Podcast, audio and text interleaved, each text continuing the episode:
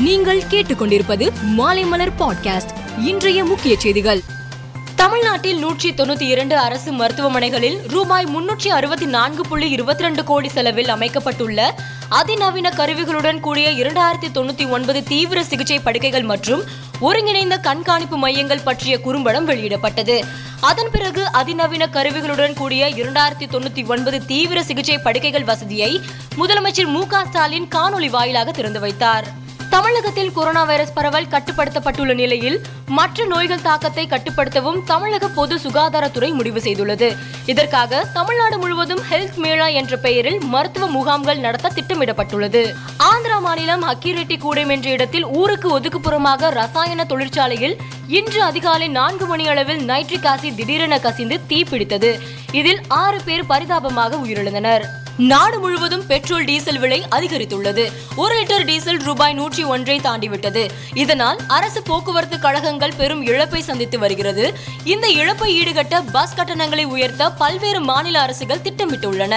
அதன்படி ஆந்திரா மற்றும் கேரளாவில் பஸ் டாக்ஸி கட்டணங்கள் உயர்த்தப்படுகிறது. மரியுபோல் நகரை கடந்த ஆறு வாரங்களாக முற்றுகையிட்டு கடுமையான தாக்குதலை நடத்திய ரஷ்ய படைகள் அந்நகருக்குள் பெருமளவில் முன்னேறியுள்ளது. இதனால் மரியுபோல் நகரை விரைவில் ரஷ்யா கைப்பற்றும் நிலை உள்ளது.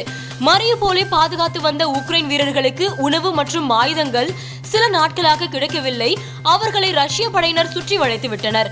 இதனால் உக்ரைன் படையினர் எதிர்த்து போராட முடியாத நிலையில் உள்ளனர். மரியபோலில் ஆயிரத்திற்கும் மேற்பட்ட உக்ரைன் வீரர்கள் சரணடைந்து உள்ளதாக ரஷ்யா தெரிவித்துள்ளது.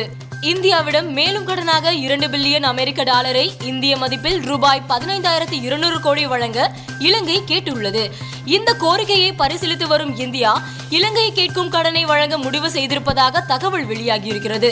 மேலும் இலங்கையில் அந்நிய செலவாணியை அதிகமாக தேவைப்படும் இந்த முக்கியமான தருணத்தில் வெளிநாட்டில் வசிக்கும் இலங்கை நாட்டவர்கள் நாட்டுக்கு உதவ வேண்டும் என்று இலங்கை மத்திய வங்கி கவர்னர் நந்தலால் வீரசிங்கே தெரிவித்துள்ளார். இலங்கையில் பொருளாதார நெருக்கடி இருப்பதால் ஆசிய கோப்பை போட்டி நடைபெற வாய்ப்பு இல்லை என்று அந்நாட்டு முன்னாள் கேப்டன் அர்ஜுன ரணதுங்கா தெரிவித்துள்ளார்.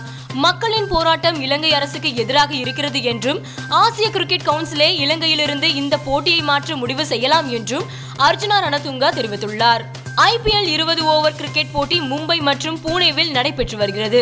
இருபதாவது நாளான இன்று இரவு ஏழு முப்பது மணிக்கு நடைபெறும் இருபத்தி நான்காவது ஆட்டத்தில் சஞ்சு சாம்சன் தலைமையிலான ராஜஸ்தான் ராயல்ஸ் ஹர்திக் பாண்டியா தலைமையிலான குஜராத் டைட்டன்ஸ் அணிகள் மோதுகின்றன. இரு அணிகளும் சமபலம் பொருந்தியவை என்பதால் இந்த ஆட்டம் மிகவும் விறுவிறுப்பாக இருக்கும் என்று எதிர்பார்க்கப்படுகிறது. மேலும் செய்திகளுக்கு மாலைமலர் டாட் காமை பாருங்கள்.